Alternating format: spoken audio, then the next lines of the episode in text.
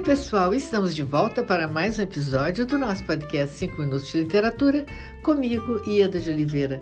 Gente, hoje nós temos o grande prazer de receber Carmen Moreno, que vai nos contar sobre o seu novo lançamento, sobre o amor e outras traições.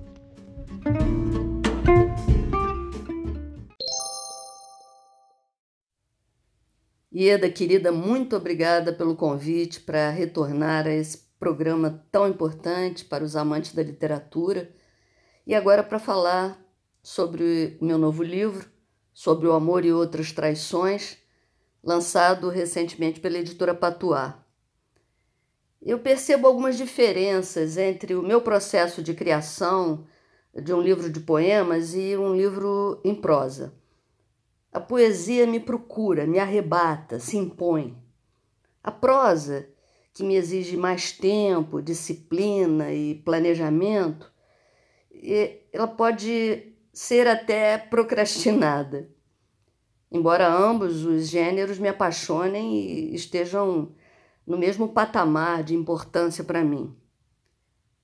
Sobre o amor e outras traições, que é um livro de poemas, surgiu do caos e foi se organizando ao longo de cinco anos, espontaneamente é resultado de uma experiência inicial de separação e dor, que se estendeu e se completou em felicidade e libertação. É uma obra memorialista, mas a, a experiência simbólica individual é apenas o ponto de partida para eu abordar sentimentos universais. A literatura é uma ponte que me conduz ao meu semelhante. Portanto, o livro não é uma exposição de umbigo. A poesia, para mim, é a terra do encontro. O livro é composto por cinco capítulos. O de abertura intitula-se O Fim e fala sobre separação, dor e morte, embora sob uma perspectiva de superação e esperança.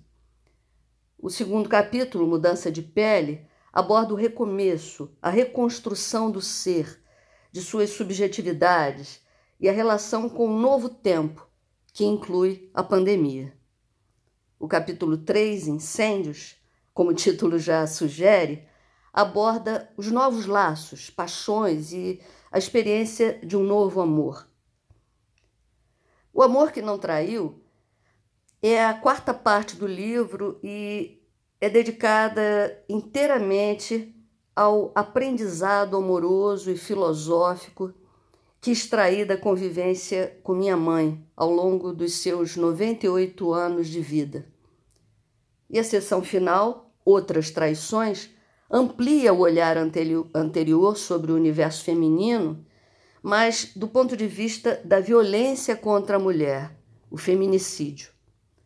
O livro tem primorosos textos de apoio de Antônio Carlos Sequim, Constância Lima Duarte, Cecília Costa Junqueira e Tanus Cardoso. E para encerrar, alguns poemas curtos do livro. Poema para Marielle Franco. Na calada da noite, calou-se a voz, tocaia, toque de recolher a vida. Ávida, a mulher realçou rostos invisíveis, despenteou a brisa, desabrigou mentiras, soprou ventanias no marasmo. Não a morte, não há morte, só sementeiras. Nenhum bem-se a terra se o gesto fértil se espalha e a língua é espada e espanto. Nenhum carrasco tomba o canto indomável das sílabas, nem turva o clarão do sorriso.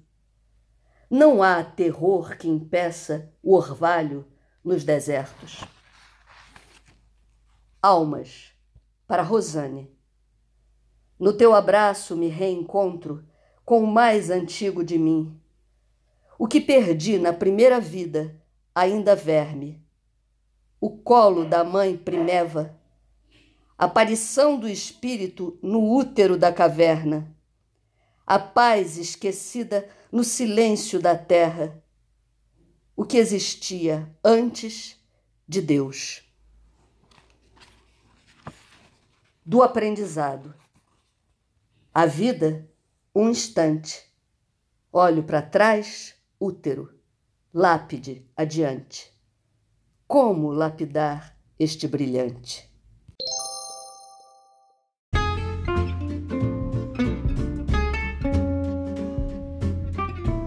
Carmen, muito obrigada mais uma vez por sua participação no nosso programa. Foi um enorme prazer ter você conosco. E muito obrigada a você, ouvinte, pela sua audiência. Aguardo vocês no próximo episódio do nosso podcast 5 Minutos de Literatura, onde estaremos sempre trazendo temas que possam enriquecer o seu olhar. Um grande abraço a todos e até lá!